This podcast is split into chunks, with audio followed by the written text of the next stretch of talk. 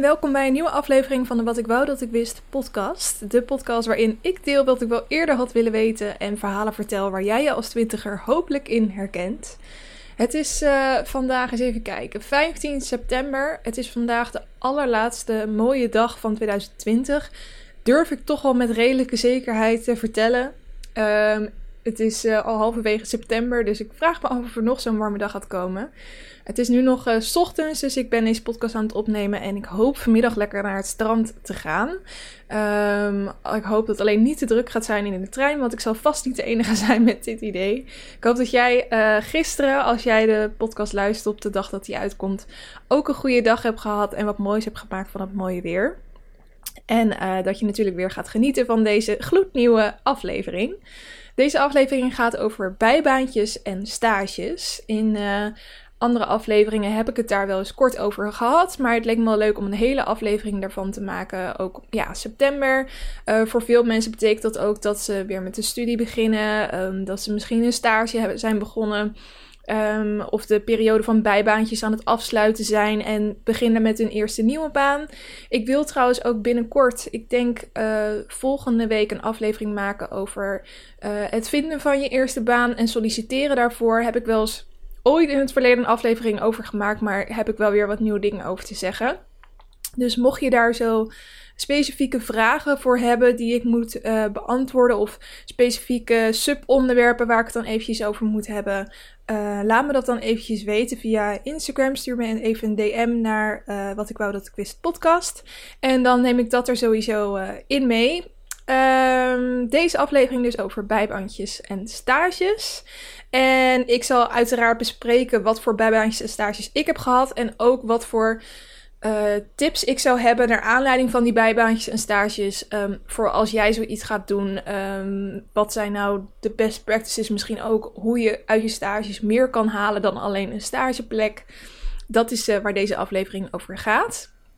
Ik ga natuurlijk eerst naar het lekker loeren blokje, waarin ik op een uh, luchtige manier de week met je doorneem. Even kijk wat voor celebrity nieuws er is. Um, het eerste nieuwtje is dat Kai en Monica, Kai Gorsel, Kai, sorry, Kai Gorgels en um, Monica Geuze het nieuwe Temptation Island gaan presenteren. En wat wel leuk is, ten eerste dat zij het gaan presenteren, vind ik super leuk. Hoe grappig. Dat, wie had dat ooit gedacht dat echt mensen die gewoon grappige video's op YouTube of Facebook maken. Kai was natuurlijk begonnen met, met Facebook zelfs nog dat je dan nu gewoon zo'n groot programma mag gaan presenteren. Ik weet nog dat ik uh, vroeger een beetje in die wereld werkte ook. En dat ik toen dacht van wow, insane. Dat toen ik vroeger voor het eerst YouTube-video's keek, toen bestonden er nog niet eens vloggers. En nu heb je gewoon vloggers die dus de overstap maken naar tv. Het grappige is dat heel veel vloggers doen altijd tv af als iets dat um, laagrangs is. Omdat zij natuurlijk net zoveel mensen bereiken, soms wel meer. En niet YouTube toch als het kleinere kindje wordt gezien. Um, maar stiekem heeft tv altijd nog wel iets magisch. En merkte ik wel bij al die YouTubers en vloggers dat zij heel graag eigenlijk wel die overstap ook naar tv wilden maken. Dat terzijde, zij gaan dus het nieuwe Temptation Island presenteren. En het is niet alleen een nieuw seizoen, het is ook een compleet nieuwe versie. Misschien heb je wel eens de Amerikaanse Temptation Island gezien. Heb ik ook wel eens eerder getipt in mijn podcast. En daar zo pakt ze het heel anders aan. Want de zoektocht gaat daarbij niet om het vinden of het verbreken van een relatie of het testen hoe goed je relaties is. En dat er dan een hele hoop vrijgezellen komen die zeg maar uh, gaan proberen seks te hebben met, met jouw man. Om het zo maar even te zeggen. Dus uh, best wel plat eigenlijk. Nee, de Amerikaanse versie gaat over echt het vinden van liefde en alle verleiders tussen aanhalingstekens, die dus naar dat eiland komen. Die zijn daar ook echt gekomen en gescreend ook op het vinden van liefde. En dat brengt weer een hele nieuwe dimensie met zich mee. Want op het moment dat de verleiders, nogmaals dus aanhalingstekens, want zo worden ze dan ook niet echt meer genoemd, um, ook op zoek zijn naar, liefde, beginnen hun gevoelens opeens ook heel erg mee te tellen. En kan daar ook weer hele nieuwe drama ontstaan. Um, en daarnaast was het ook wel zo dat met de Amerikaanse Temptation Island er veel heftigere dingen gebeurden. Juist omdat er ook liefde in het spel kwam, dat mensen door die liefdegevoelens echt over lijken gingen opeens. Nou ja, ik, ik zal niks spoilen. Alleen ik hoop natuurlijk ook wel dat dat soort dingen een beetje gaan gebeuren in deze nieuwe versie. Maar ik heb geen idee, want Amerikanen zijn natuurlijk weer hele andere mensen dan Nederlanders. Ehm, volgens mij is dit trouwens geen VIPs, dus het is uh, met normale mensen, heb ik het idee. Um, en ik ben heel benieuwd wat voor types ze ook gaan casten. Want ook als je naar de Amerikaanse keek, waren dat wel mensen die hun leven best wel goed op orde hadden. En het nog één ontbrekend puzzelstukje hadden. En dat was dus de liefde van hun leven. Um, terwijl als ik kijk naar uh, hoe wij nu Temptation Island doen in Nederland, dan zijn dat toch wel types die heel erg geilen op de aandacht die ze krijgen door op tv te komen. En die um, nou ja, natuurlijk niet per se naar liefde op zoek zijn, maar vooral naar gewoon een, vette feestvakantie die helemaal betaald wordt voor hun. Nou ja, de insteek is gewoon heel anders. Dus ik ben ook benieuwd naar de casting. Um, wanneer dit programma komt, heb ik eventjes niet uh, voor me nu. Ik ga het ondertussen tussen even googlen. Volgens mij was het nog niet bekend trouwens. Maar uh, de opnames zijn nu, want ik zag dat wel op de Instagram van Kai Gorgels, dat zij nu in Italië zitten. Dus het is ook in Italië een nieuwe locatie. En qua corona, iedereen heeft gewoon een test gedaan uh, vooraf, alle deelnemers. En die mag natuurlijk alleen meedoen als je um, negatief getest wordt. En iedereen zit dan op het moment bij elkaar en er komt niemand anders meer bij. Dus um, zij mogen wel gewoon elkaar aanraken en zoenen, whatever ze willen, want dat is dus allemaal veilig. Dus dat vond ik ook wel uh, goed geregeld op die manier. Dan het volgende nieuwtje. En dat is uh, een klein foutje van Chris Evans. Chris Evans is natuurlijk een uh, mega grote acteur. Heeft in super grote films gespeeld. En um, hij wilde afgelopen weekend iets delen op zijn Instagram stories. En daarvoor ging hij naar zijn um, fotobibliotheek, zoals je gewoon hebt op, uh, op je iPhone. En daar zo, uh, ik weet het niet eens, want ik heb de story zelf dus niet gezien. Ik heb alleen achteraf de nieuwsberichten erover gezien. Maar hij wilde daar iets laten zien. Dus hij had gewoon zijn eigen mobiel eigenlijk gefilmd. Nou ja, dat is natuurlijk al tricky. Um, zeker als je ook uh, graag naaktfoto's maakt. want dat had hij dus pas gedaan. Hij had een dikpik gemaakt. En hij liet dus doodleuk gewoon zijn fotobibliotheek zien op zijn Instagram story, waar miljoenen mensen hem volgen.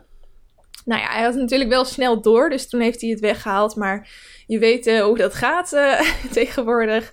Als alles online is, dat is al lang gescreenshot en online geplaatst. En uh, nou, daar was een enorme heisa over. Um, wat ik wel heel bijzonder vond, want ik was natuurlijk toch nieuwsgierig. En ik dacht, ja, het is toch onderzoek voor mijn podcast. Dus ik dacht, ik ga toch eventjes opzoeken hoe heftig het nou was. Dus ik ging naar Twitter, want dat is wel de plek waar dat soort dingen het eerst worden geplaatst. En ik zocht op uh, Chris Evans, uh, accidentally posted nude of iets in die trant.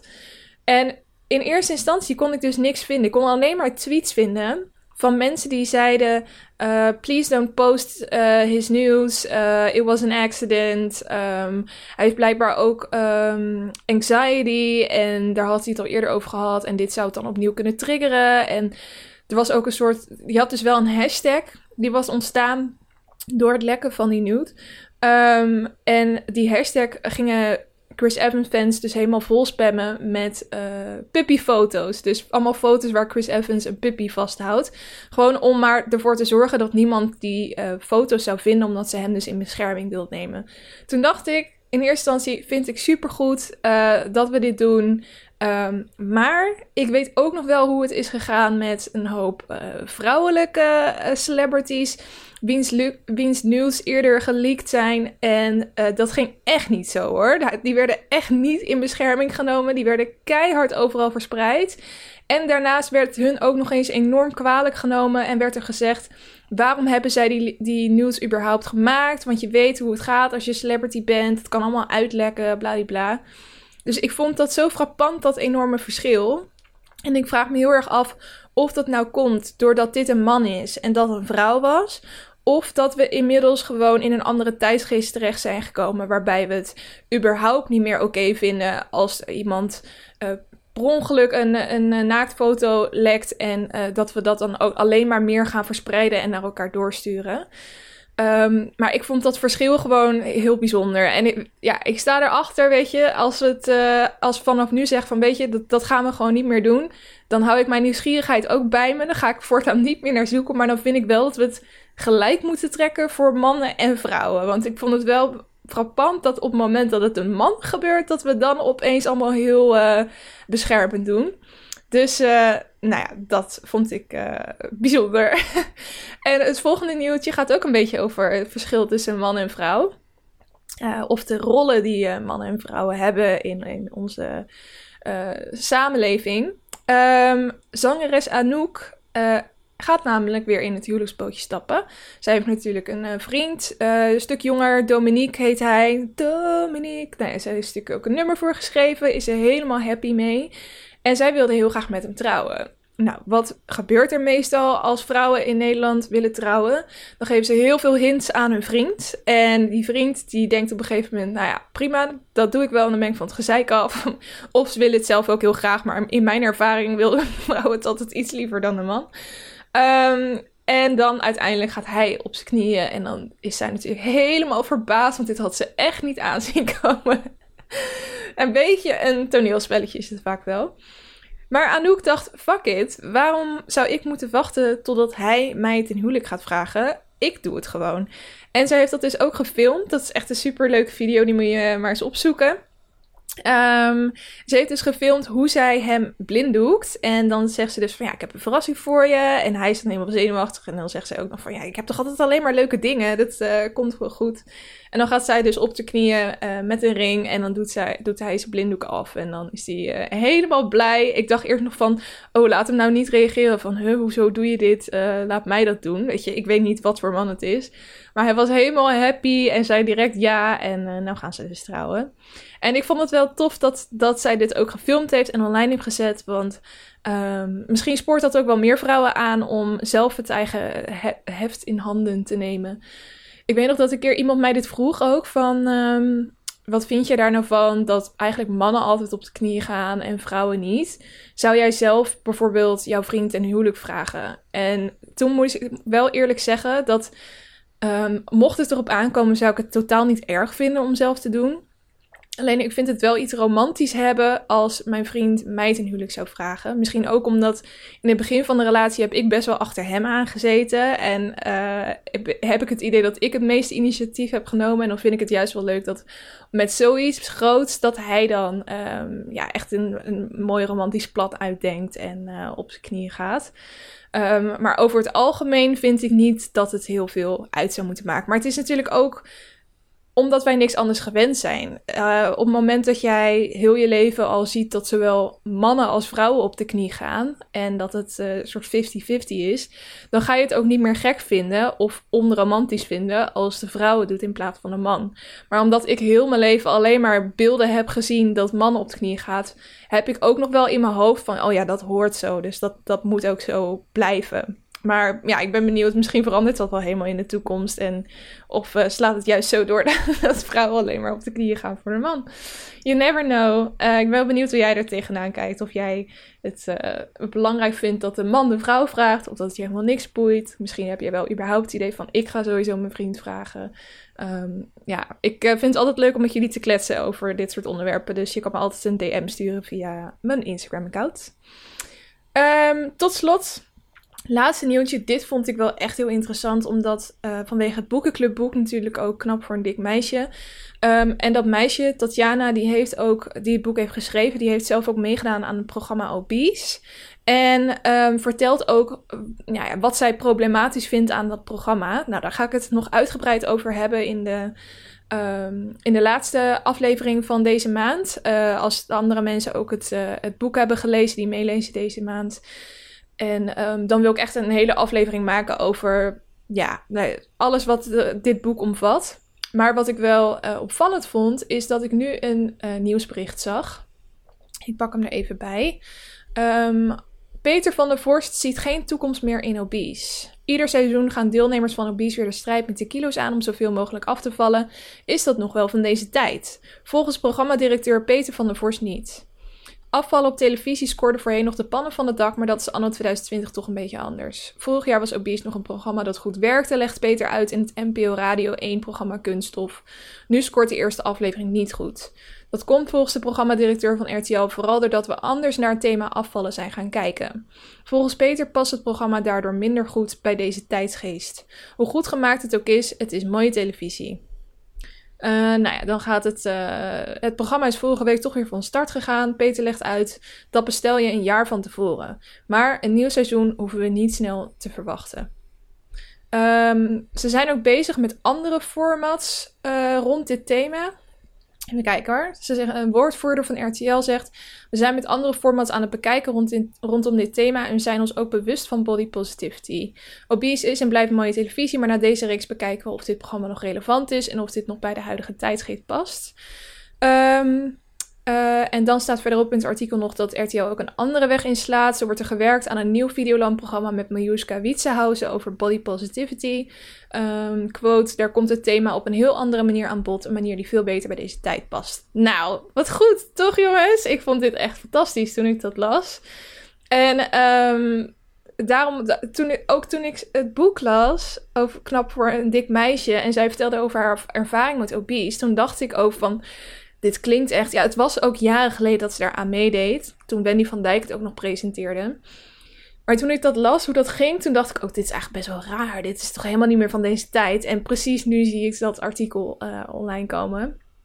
Dus um, wel goed dat RTL zich hier ook zo mee bezighoudt. En ik wist eigenlijk ook nog niet dat ze bezig waren met een body positivity programma met Mojuska. Mojuska is natuurlijk uh, um, ja, een van de BN'ers die zich uh, voor, dit voor dit onderwerp heel erg uitspreekt. En ook foto's op haar Instagram zet. Waarin ze juist uh, vetrolletjes laat zien. Om aan te tonen van joh, uh, we moeten allemaal niet zo bezig zijn met dat iedereen maar zo fucking slank moet zijn. Want zeker op televisie is dat natuurlijk een enorm ding. Nog steeds kan je wel zeggen. Dus dat voor het lekker loeren blokje. Dan gaan we nu door naar het LKL'tje waarin ik lees, kijk en luistertips geef. De leestip is dus het boekenclubboek van deze maand. Knap voor een dik meisje. Nou, daar heb ik nu al genoeg over gezegd. En omdat ik dat boek al uit heb, ben ik dus ook een tweede boek aan het lezen deze maand. En dat heet Big Magic. En dat gaat over um, de kracht van creativiteit en hoe nieuwsgierigheid eigenlijk je angst uh, zou moeten overwinnen. En hoe je ook meer vanuit die gedachten kan uh, gaan nadenken.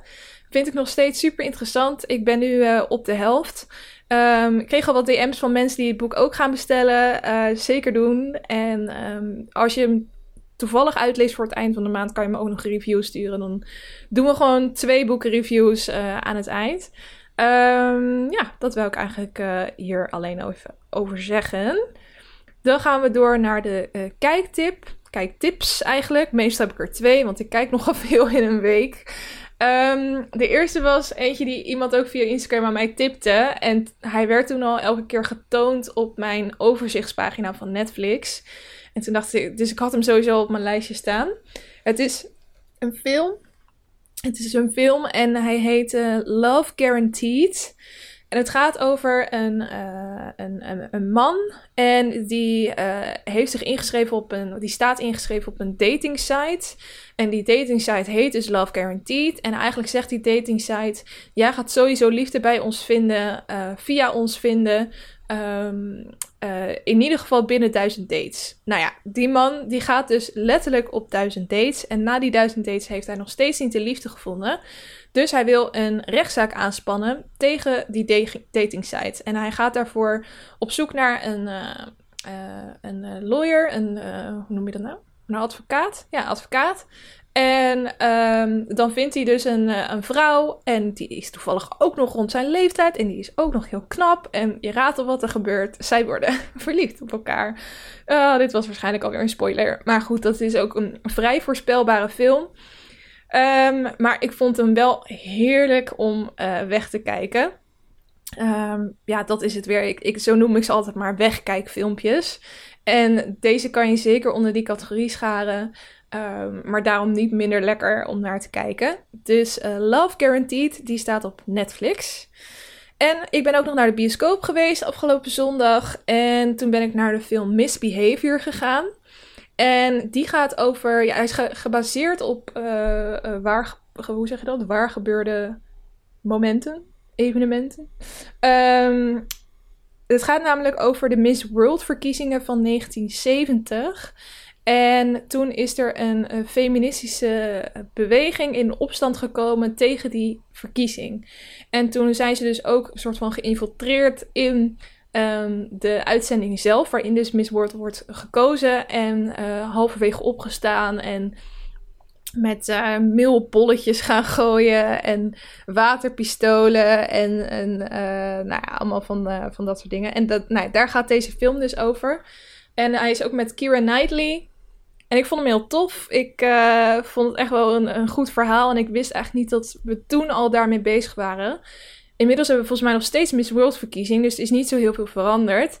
Alleen wat er nog wel daardoor is gebeurd, is dat er een paar maanden later toen echt de grootste, de, de eerste grotere uh, vrouwenopstanden van die tijd waren. Um, om te vechten voor de rechten van de vrouw en tegen het patriarchaat. En um, ja, dat vond ik wel heel tof. Je zag aan het eind ook van welke mensen zij speelden. Dus dan zag je de actrice en ook uh, degene die in die tijd die persoon was. Um, en wat ik later pas besefte toen mijn vriend hardop de titel uitsprak van de film, Misbehavior. Dus dat, dat betekent natuurlijk slecht gedrag, om het zo maar eventjes snel te vertalen. Um, maar mis is natuurlijk, slaat natuurlijk weer op de misverkiezingen.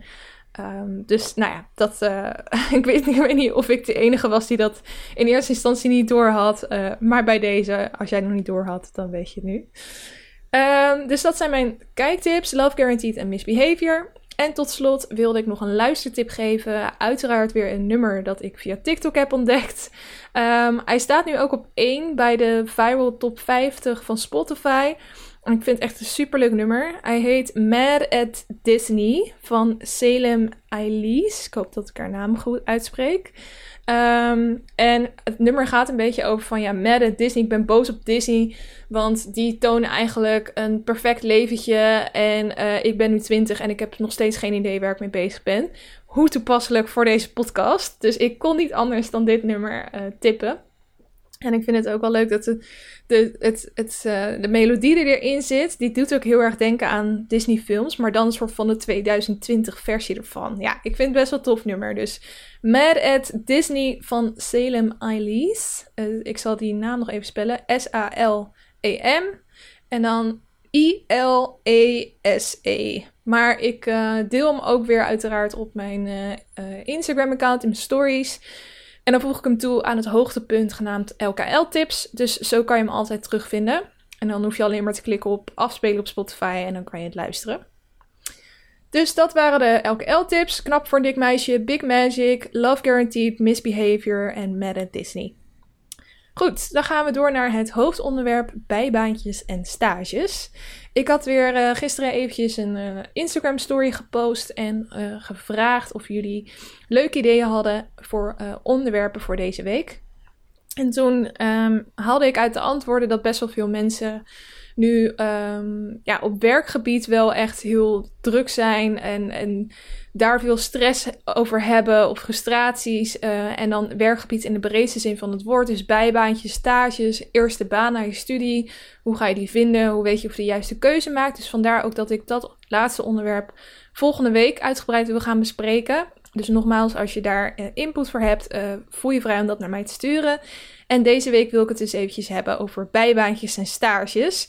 Um, het leek me, ik het leek mij wel leuk om dan een beetje te vertellen wat voor bijbaantjes en stages ik heb gehad. En dan gedurende door, doorloop, zeg maar, door die verhalen heen af en toe wat uh, tips te geven.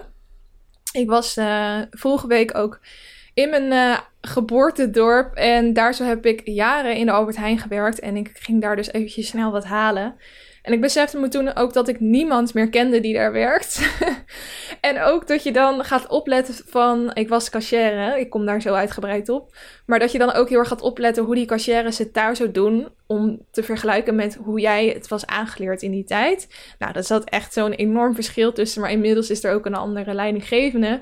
Maar bijvoorbeeld, ik zag dan een cashier uh, achter de kassa uh, gewoon zitten te appen met vriendinnen. Terwijl zij mijn moeder aan het helpen was. Ik was met mijn moeder daar. En die zei dan, het was heel netjes hoor tegen mijn moeder, maar überhaupt dat je ondertussen aan het appen bent. Nou, ik had echt direct ontslagen geweest gewoon. Maar toen zat ik dus weer heen, ik werd gewoon weer helemaal teruggebracht naar uh, die tijd dat ik dat bijbaantje had. En um, ja, uh, ik was ook, was ook nog een aflevering aan het luisteren van Mama Man, de podcast. Zou je vast wel kennen. En daarin hadden ze het ook over uh, bijbaantjes die ze hadden gehad. En toen dacht ik, ja, dat is eigenlijk best wel grappig om over te hebben. Um, want iedereen heeft weer zulke verschillende dingen gedaan. Vaak zijn het ook niet per se dingen die je dan uh, uiteindelijk gaat doen. Maar het is wel een toffe manier om um, ervaring te krijgen op verschillende vlakken.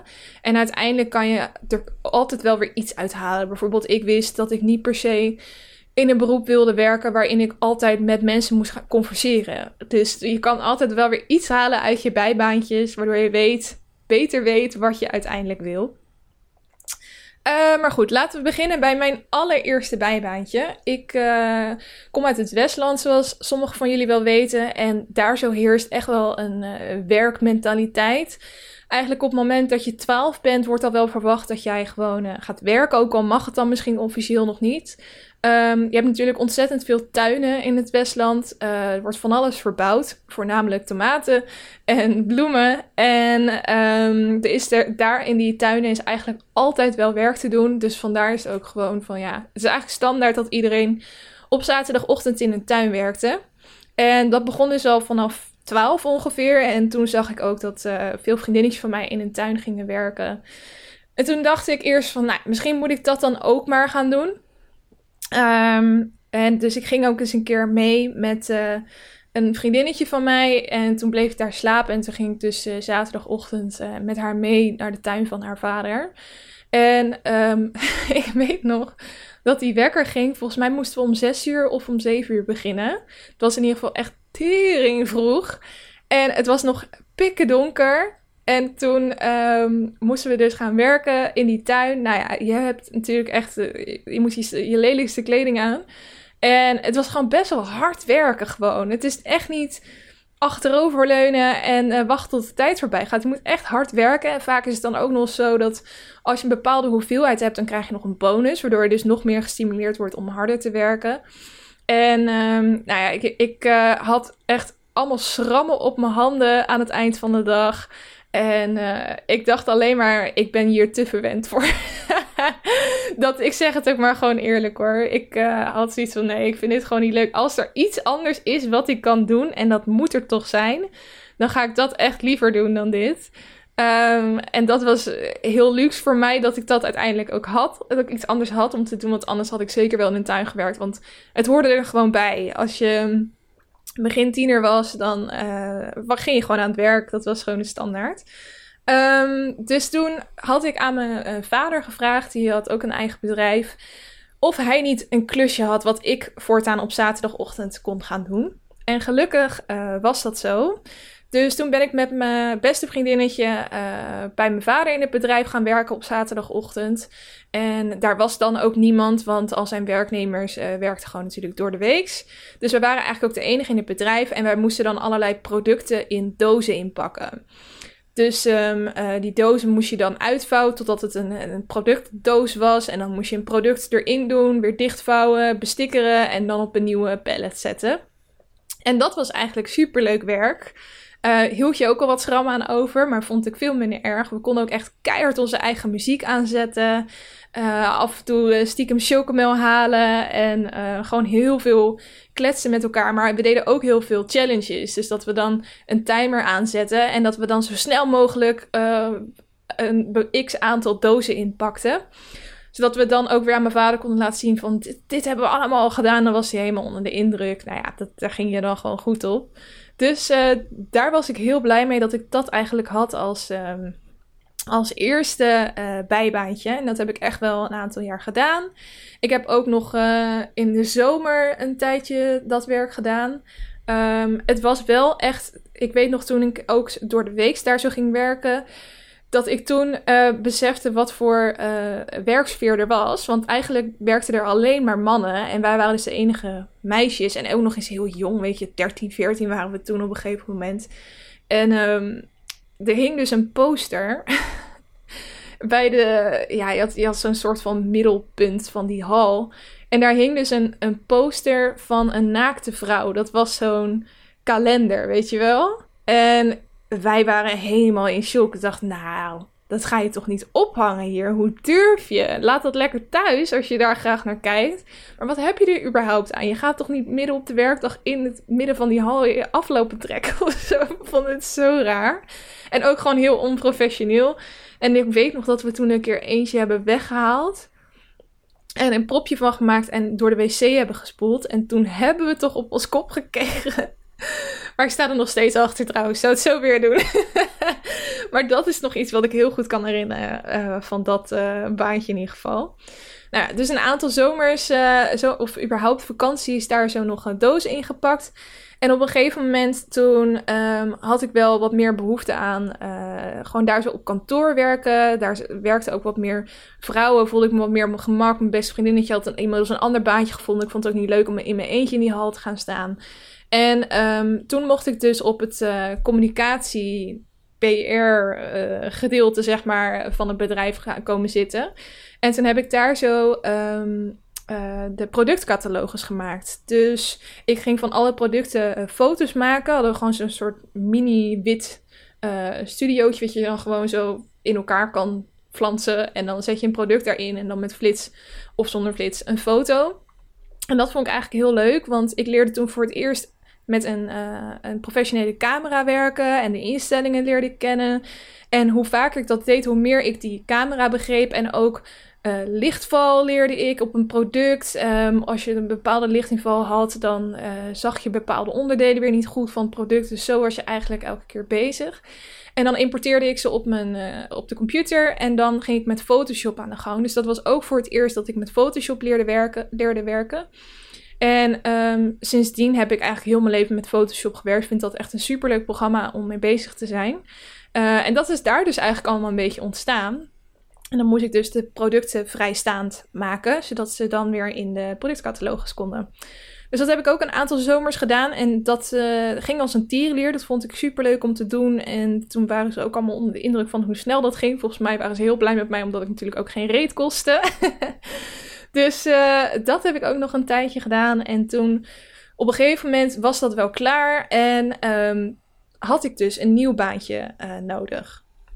Um, ik weet nog dat ik in uh, kinderboekjes vroeger schreef dat ik later um, moeder wilde worden en serveerster. Dus ik dacht, nou ja, laat ik die droom maar eens, nou niet van moeder zijn, maar van serveerster worden eens uh, hoe zeg je dat? Waarmaken. ik kwam even niet op het woord.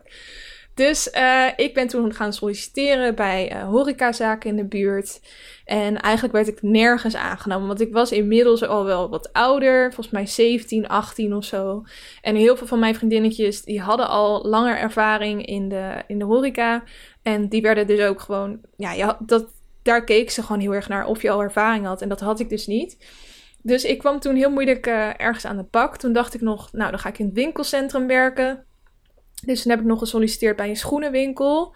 Uh, die was helemaal enthousiast. En toen uh, noemde hij het bedrag waarvoor ik daar zou kunnen komen werken. En toen dacht ik, dit meen je toch niet? Volgens mij was het 3,50 of zo. Het was echt het minimum van het minimum. Terwijl ik inmiddels al 5 euro volgens mij verdiende bij andere baantjes.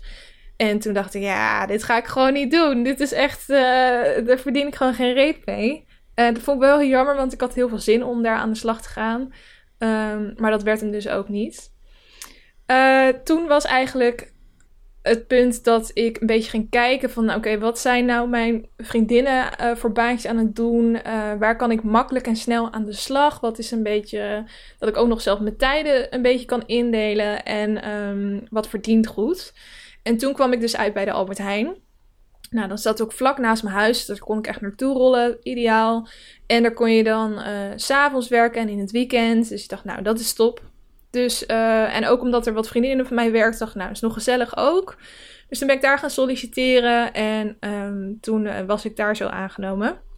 Nou, de eerste, eerste maanden vond ik eigenlijk best wel leuk. Toen waren ook nog heel veel vriendinnen van mij die daar werkten. En um, niet allemaal als cashier, maar ehm, vaak als je de winkel moet afsluiten, dan was je toch wel met elkaar. En je liep natuurlijk elkaar langs elkaar een beetje geintjes maken. Dat was wel leuk. Um, maar uiteindelijk heb ik daar, ik zou het niet eens meer weten, misschien wel drie of vier jaar gewerkt of zo. Eigenlijk gedurende heel mijn studie ben ik daar blijven werken. Zelfs toen ik al in Amsterdam woonde, want ik had überhaupt geen zin om door de week te werken. En ik ging elk weekend naar mijn ouders toe. Dus um, dan werkte ik daar zo gewoon een paar uur op zondag bijvoorbeeld. En dat was prima.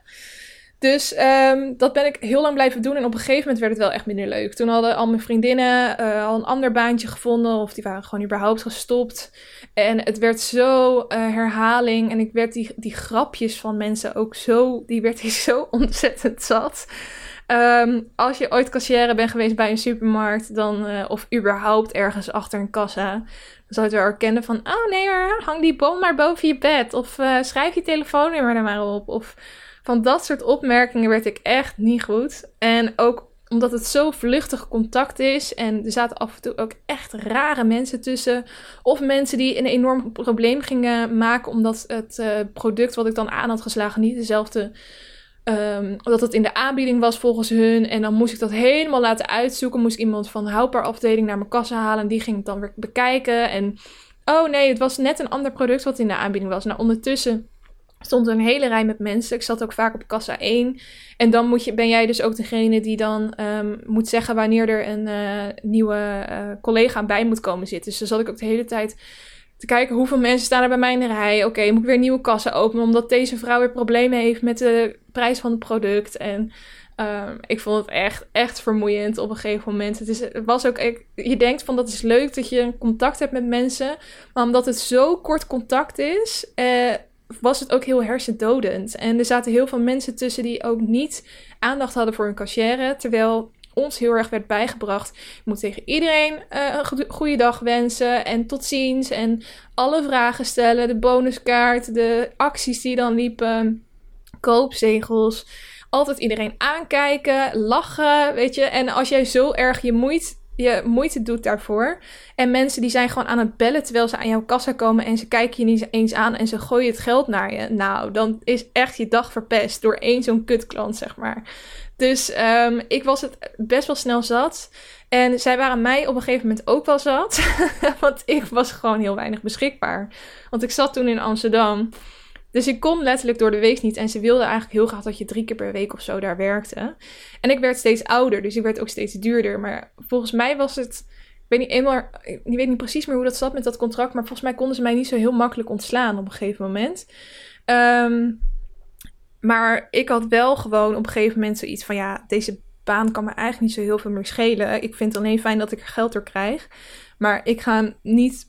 Uh, je had ook mensen die daar werkten en die leefden echt voor die zaak. En die sprongen dan elke keer uh, op de bres als uh, iemand nodig was of zo. En zo vaak kreeg ik appjes van mensen: Oh, kan je voor me invallen? En ik dacht gewoon: Nee, gewoon nee. Daar heb ik gewoon geen zin in. Um, en dat vonden ze vooral niet fijn, want ze wilden natuurlijk heel graag mensen hebben die elk moment konden invallen voor iedereen. En um, er was ook heel veel gedoe met de rooster, weet ik nog. Uh, ik ben nog één keer met, met Koningsdag. Toen had ik al van tevoren aangegeven. Joh, uh, ik heb al kaart voor Koningsdagsfeest, dus ik kan op Koningsdag niet werken. En toen zeiden ze van, we delen je toch in. En toen zei ik, ja, dat is leuk, dat kan je doen. Maar ik ga dan niet komen, want ik, ik heb al plannen. Ja, maar vorig jaar toen uh, was jij ook al vrij, dus daarom mogen nu andere mensen vrij. Maar toen dan zei ik weer van ja, maar ik heb heel kerst gewerkt of whatever. Nou, het was een hele discussie. Uiteindelijk deelden ze mij toch in. En toen dacht ik, ja, ik heb het gezegd. Ik ga gewoon niet komen. Dus toen was ik al in een bus op weg naar um, wat was het, Leiden of zo, naar een Koningsdagfeest. En toen weet ik nog dat ze mij dus de hele dag hebben gebeld en ik heb gewoon niet opgenomen. Nou, met dat soort dingen waren ze niet blij, dat snap ik ook wel.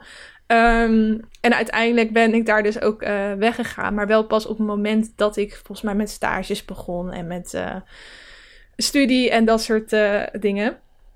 Um, nou ja, laten we doorgaan naar stages. Ik was uh, begonnen met mijn studie media en cultuur in Amsterdam. En ik moest toen uh, op een gegeven moment in mijn derde jaar of I don't know. Um, was niet verplicht trouwens. Bij universitaire studies is het niet verplicht om een stage te lopen. Maar ik uh, vind um, praktijkervaring echt super belangrijk. Hoe leuk ik studeren ook vond. Uiteindelijk ga je veel meer leren van een praktijkervaring. Dus dat zou ik ook iedereen aanraden, ook al doe je een universitaire studie. Staat ook veel beter op je cv, dus uh, zeker doen. Maar goed, ik wilde dus uh, een stage hebben in de media. Um, dus ik zocht op de website mediastage.nl. Als je ooit een stage zoekt in de media, ik denk dat die website gewoon nog steeds in de lucht is. Het is voor mij al wel lang geleden. Maar daar zo werd echt alles op verzameld en een hele chille manier van solliciteren. Um, dus dat zou ik zeker aanraden. Uh, en toen had ik uiteindelijk een gesprek bij Radar en een gesprek bij RTL. En allebei dus op de um, online afdeling. Of volgens mij was bij Radar bij de productiekant. Nou ja, een van de twee. I don't know. Um, maar ik weet nog dat dat radargesprek, heb ik volgens mij wel eens eerder in een aflevering uh, over verteld, echt ontzettend kut was. Het was een man die alleen maar mij van me uh, apropos wilde brengen. Elke keer als ik iets zei um, wat ik tof vond, wat ik positief vond, dan zei hij: Hoezo? Hoezo? Hoezo vind je dat dan? En hij keek alleen maar heel kritisch, waardoor ik ontzettend onzeker werd, want dat was mijn eerste stagegesprek ooit. Um, en uh, ik weet nog dat ik toen ook een beetje emotioneel werd. Ik helde nog niet, maar gewoon een beetje zo'n trillende stem, weet je wel. En dat hij toen ook juist daarop ging happen. Zo van, oh, wat gebeurt er nou? Hoezo word je nou uh, emotioneel? Wat is dit nou? En uh, kan je het allemaal niet aan? En nou, ik vond het echt verschrikkelijk. Dus ik, nou, heel snel weg daar gesprek bij RTL gehad en dat klikte helemaal. Um, was dus voor de online afdeling. En uh, waren natuurlijk blij dat ik al Photoshop ervaring had en um, nou, allemaal dingen. Dus toen werd ik uiteindelijk op een maandag gebeld. Um, ik weet nog dat ik toen in de keuken stond. Mijn moeder was er ook en ik had een speaker gezet. En dat was dus RTL dat zij heel graag mij wilde als stagiair. Nou, ik was helemaal door het dolle heen. Want ik heb heel lang gedacht dat RTL echt uh, de plek was waar ik heel mijn leven wilde werken. En ik kon niet voorstellen dat ik er nu al gewoon binnen was. Dus dat was ontzettend tof. En toen um, had ik uh, een gemiste oproep toen ik ophing. En toen belde ik dat nummer terug. En toen was het dus de radarman.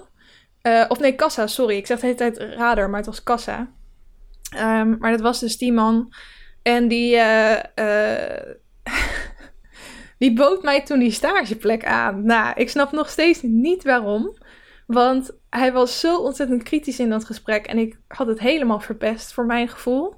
Um, ik had wel alle uh, uh, vaardigheden waar ze om vroegen. Maar dat gesprek was echt verschrikkelijk. En toen zei hij van ja, ook al weten we, ook al uh, was het misschien een lastig gesprek, maar uh, we zien wel potentie in jou, dus we willen het je toch uh, aanbieden. En ehm, hij dacht echt dat ik een gat in de lucht zou springen. En zo bracht hij het. En toen zei ik, oh nee, maar ik heb al wat gevonden bij, bij RTL, jullie concurrent. Nou, dat zei ik er niet bij natuurlijk, maar het is natuurlijk publieke omroep versus commercieel. Oh, oh, huh? Oh, oké, oh, nou, zo, dus hij was helemaal verbaasd. Dat was echt het beste gevoel ever, weet ik nog. En uh, nou ja, daarna dus uh, bij RTL aan de slag gegaan. Dat was een half jaar, die stage. Volgens mij van... Volgens mij begon ik in januari al. Dus van januari tot juni. Um, en dat was echt de beste tijd ever. Ik heb echt zo ontzettend veel van het bedrijf gezien. En dit wil ik ook echt als tip geven als jij stage gaat lopen ergens. Zeker als het een vrij groot bedrijf is. Um, als jij nieuwsgierig bent naar andere afdelingen, uit dat gewoon naar jouw stagebegeleider. Uh, want vaak kunnen zij echt wel wat leuke dingen voor jou regelen. Ik was bijvoorbeeld. Ik had bijvoorbeeld het idee dat ik misschien nog wel in evenementenproductie wilde werken. En je hebt dus ook RTL Events. En um, zij nemen. Ze hadden toen een dag dat ze een uh, commercial op gingen nemen. Dat was dan in een van de studio's op Mediapark. En toen had mijn uh, stagebegeleider dus geregeld dat ik daar een dag mocht meelopen. Nou, uiteindelijk vond ik het verschrikkelijk en wist ik dus ook, dit is niks voor mij. maar uh, wel super tof om mee te maken en ook die kant van het bedrijf te hebben gezien. En ook dat ik daardoor wist, dit is dus niks voor mij.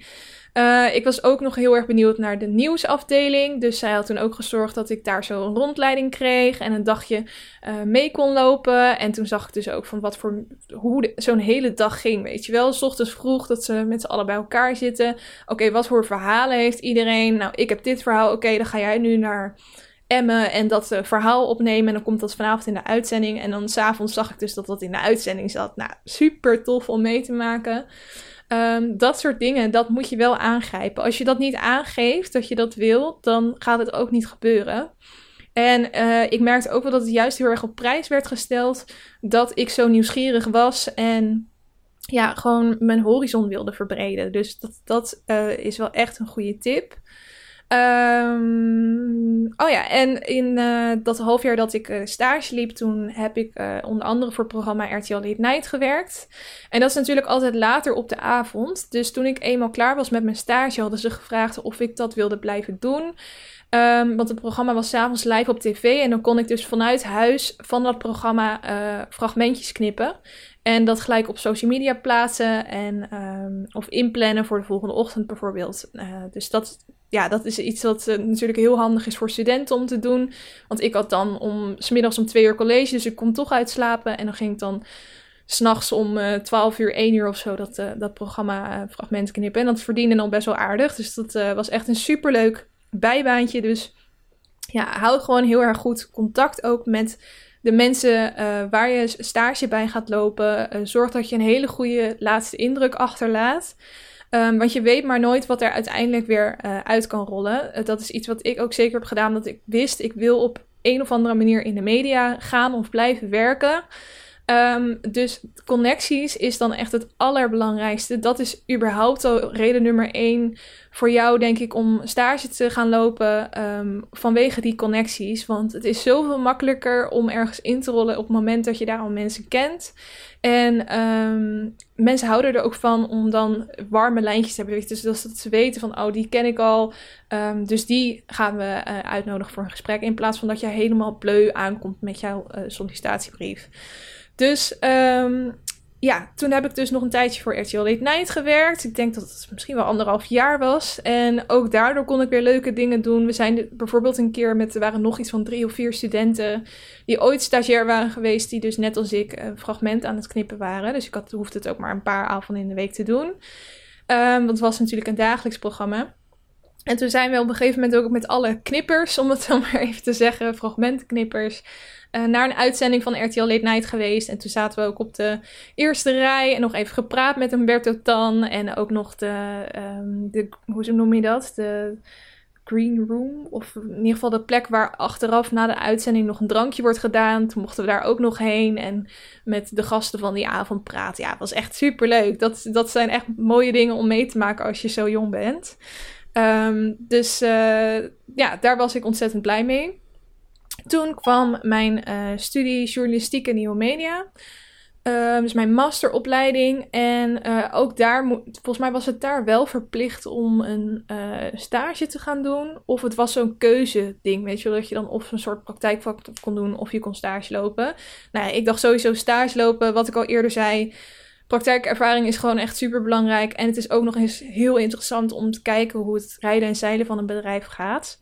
Um, ja, het, op mijn opleiding journalistiek en nieuwe media zaten heel veel mensen. Er werd ook wel een beetje zo gepromoot vanuit onze docenten.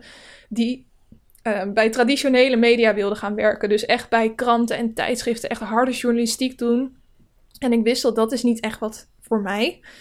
Maar ik wilde wel een stage doen die uh, dus journalistiek was, maar dan wel even wat hipper, wat leuker.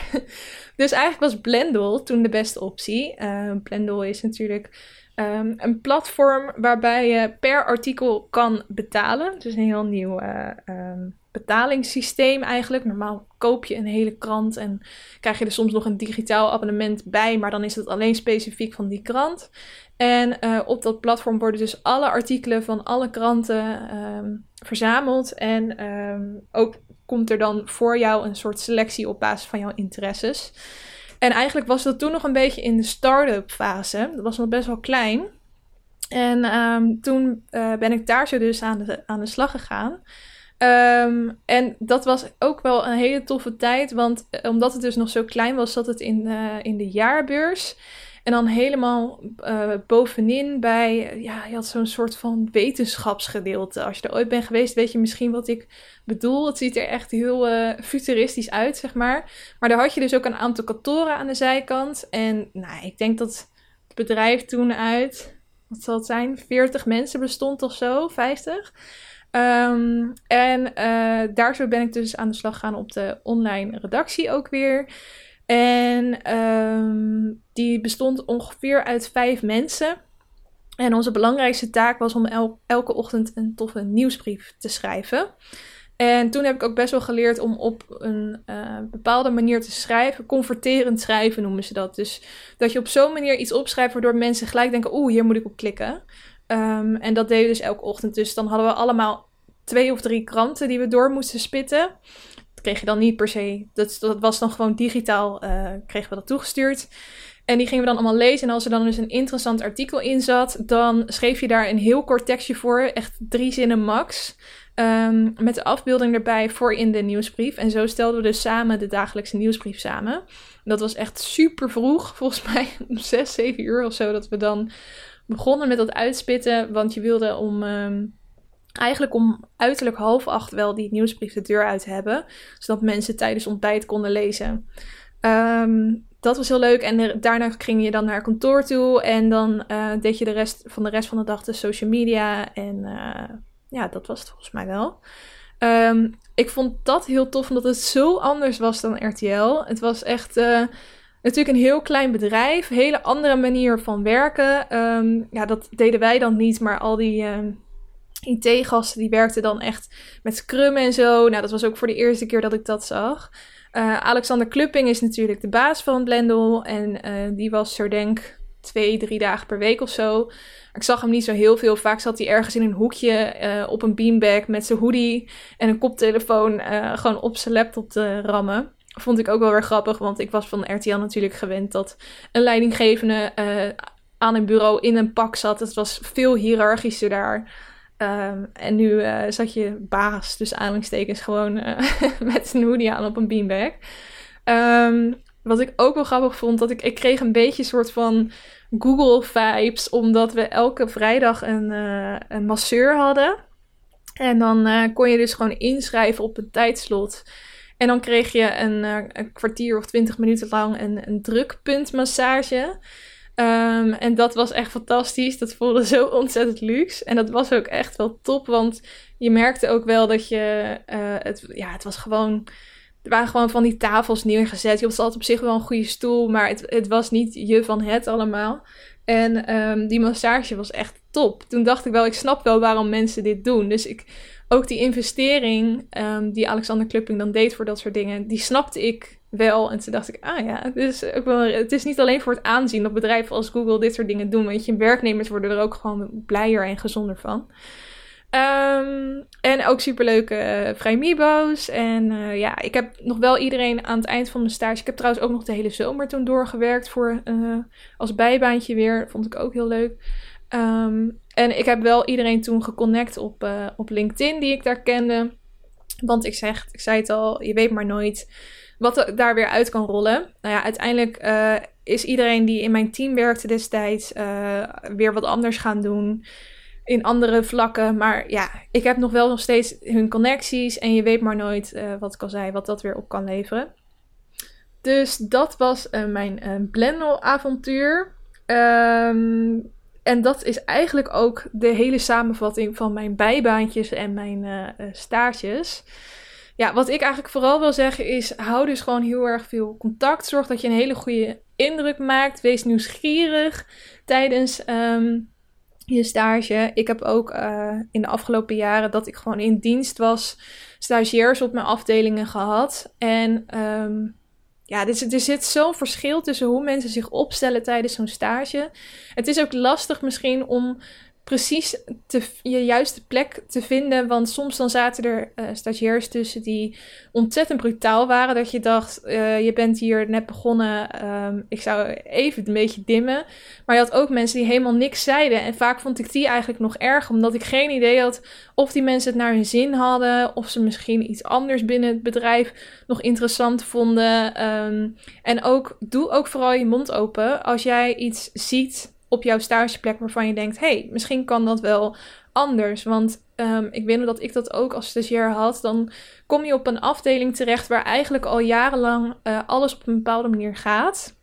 En dat is gewoon zo, dat zal je misschien ook wel in je eigen baan merken als jij inmiddels wel werkt. Dat um, op een gegeven moment dan heb je jezelf een bepaalde manier van doen aangeleerd.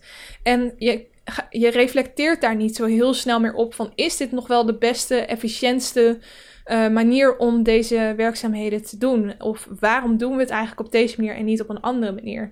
En als je stagiair bent en je komt nieuw op een afdeling, Um, voel je dan ook vrij om die vragen te stellen. En het kan zijn dat ze dan zeggen: uh, Ja, oké, doen we gewoon zo klaar. Uh, en dat ze niet openstaan voor verandering. Maar in mijn ervaring uh, wordt het vaak juist alleen maar positief opgepakt als jij een, verbetering voor het systeem, gewoon het rijden en zeilen van het bedrijf, weet. En ook dat durft uit te spreken. Um, dus dat is iets wat ik je ook zou aanraden. En. Um, ja, zorg dus gewoon dat je gewaardeerd wordt om wat je doet. Uh, vraag eventueel ook feedback aan mensen van doe ik dit nog goed? Ik weet ook van heel veel stagiairs dat zij bijvoorbeeld een, uh, um, hoe heet dat? Een um, uh, stageverslag moeten maken en dan ook aan een aantal mensen moeten feedback moeten vragen. Nou, dat is sowieso top, is misschien heel spannend, maar daar leer je wel ontzettend veel van. Um, en over bijbaantjes wil ik ook nog zeggen. Kijk, het bijbaantje wat je nu hebt, vind je misschien niet leuk. Ik heb ook heel lang bijbaantje gedaan, puur omdat ik het geld wilde verdienen. En daar vind ik niks mis mee. Um, ik denk wel dat elke ervaring van een bijbaantje jou weer dichter kan brengen uh, tot jouw droombaan. Misschien niet in de zin van dat dat daar letterlijk uitvloeit. Dat je mensen leert kennen die jou daar weer brengen. Um, maar dat uh, je heel goed begint te ontdekken wat jij wel leuk vindt en wat je niet leuk vindt. Je zou nu ook, als jij nu op zoek bent naar een baan en je weet eigenlijk niet zo heel goed wat je wil gaan doen, eens even een lijstje maken met alle bijbaantjes en stages die jij hebt gehad. En daarachter schrijven wat je in die uh, stages of bijbaantjes super leuk vond. Bijvoorbeeld, misschien vind jij het wel heel leuk om contact te hebben met mensen. En heb je bijvoorbeeld in een ijswinkel gewerkt en uh, vond je dat super leuk. Of um, misschien heb je wel, uh, net als ik, of in een tuin bijvoorbeeld gewerkt en ging je juist heel goed op het hebben van targets. Nou, schrijf dat dan op en zo kan je dan eens kijken van wat voor werkzaamheden vind ik zelf heel erg leuk of wat voor aspecten, bijvoorbeeld het, dus het contact met een klant, um, vind ik heel leuk en waar, wat voor banen kan ik er nu bij verzinnen waarbij al die dingen uh, in mijn takenpakket zitten. Want uh, wat ik al zei, uiteindelijk leer je van elke ervaring iets. Ook als je iets helemaal niet leuk vond, een stage of een bijbaan. Um, uiteindelijk kan je dan nog wel ja, een beter beeld krijgen van jezelf en waar jij naartoe wil. En wat echt jouw passie is en hoe je dat eventueel uh, in een baan kan gieten. Dus uh, dat was het verhaal over mijn bijbaantjes en stages. Ik ben ook heel benieuwd wat voor bijbaantjes en stages jij hebt gehad. Uh, laat dat zeker achter op mijn Instagram. Ik zal aankomende week ook weer wat posts plaatsen. Ik had de afgelopen week ook een post geplaatst over wat is de laatste keer dat jij je mobiel volledig uit had staan. Aan, uh, naar aanleiding van het onderwerp van vorige week. En daar kwamen super veel reacties op. Ik vind dat echt heel leuk als mensen ook reageren op een feedpost. Dus thanks daarvoor. En uh, ja, laten we komende week ook gewoon weer gezellig verder praten. Je kan trouwens nog steeds uh, podcast nomineren voor de Dutch Podcast Awards. Uh, het linkje staat nog steeds in de beschrijving van deze aflevering. Ook in link in bio op mijn Instagram-account. En ik zou het super lief vinden als je wat ik wou dat ik wist zou willen nomineren voor een podcast award. Je kan dan de categorie lifestyle uh, aanklikken. En um, ja, wie weet zitten we dan in de volgende ronde. Zou ik echt heel tof vinden. Volgens mij kan je tot de 17e ongeveer, dus nog maar twee dagen nomineren. En dan zal daarna wel een, uh, een uh, lijst uh, bekendgemaakt worden van welke de nominatieronde hebben gehaald, zeg maar. En mocht dat zo zijn, dan zou ik dat met jullie delen. Um, ik wens je een hele fijne week toe. En uh, ja, laat me dus eventjes weten als je nog input hebt voor de aflevering van volgende week over solliciteren en je eerste baan vinden. En um, ja, hopelijk ben je er dan ook weer gezellig bij. Doei!